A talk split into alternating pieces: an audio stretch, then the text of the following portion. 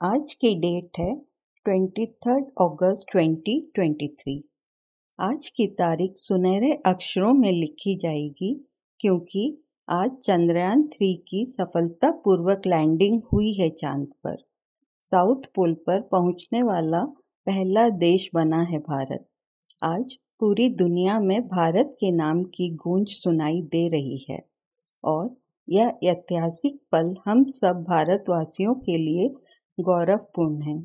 हमें यह खूबसूरत पल देने के लिए टीम इसरो को बहुत बहुत बधाई। इस पल को सेलिब्रेट करने के लिए कुछ मीठा खाना तो बनता है। Hello everyone, everyday veg cooking से मैं सुमन महेश्वरी।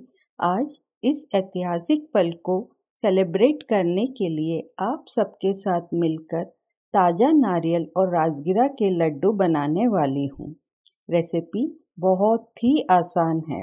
आइए अब आप 25 लड्डू के लिए सामग्री नोट कर लीजिए।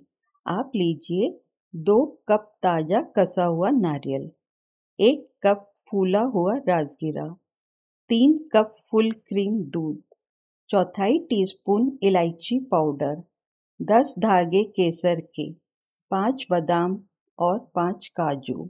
आइए अब कुछ पूर्व तैयारी कर लेते हैं। केसर को एक टीस्पून दूध में भिगोकर हल्के से घिस लें। इससे रंग अच्छा आता है।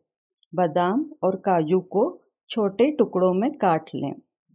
सब्ज़ी छीलने वाले चाकू से नारियल का भूरा हिस्सा छील दें और नारियल को कद्दूकस कर लें या फिर पतले पतले टुकड़ों में काटकर मिक्सी में पीस लें।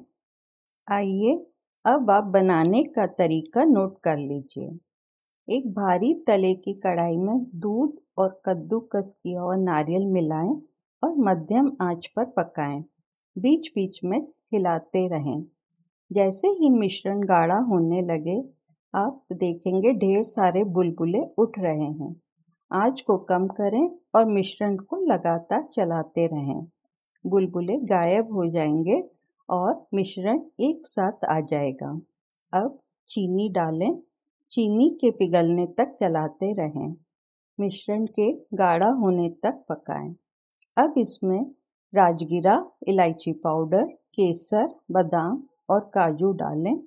अच्छे से मिलाएँ और आँच बंद कर दें। एक प्लेट पर मिश्रण को निकाल दें और इसे ठंडा होने दें। जब मिश्रण हल्का गर्म हो तो पर्याप्त भाग लें और उससे नींबू के आकार के लड्डू बनाएँ। नरम नरम लड्डू मुँह में घुलने के लिए तैयार हैं। ताज़ा नारियल के लड्डू लंबे समय तक बाहर रखने से जल्दी खराब हो जाते हैं, इसलिए फ्रिज में रखें और सात आठ दिनों तक इसका आनंद लें। आशा करती हूँ आप सबको यह रेसिपी पसंद आई होगी। मैंने डिस्क्रिप्शन बॉक्स में इस रेसिपी का लिंक शेयर किया है। आप मेरे फ़ूड ब्लॉग में इस रेसिपी को हिंदी और इंग्लिश में पढ़ भी सकते हैं। अपन जल्दी ही फिर से मिलेंगे और यूँ ही बातें करते करते एक और नई रेसिपी बनाएँगे। Bye have a nice day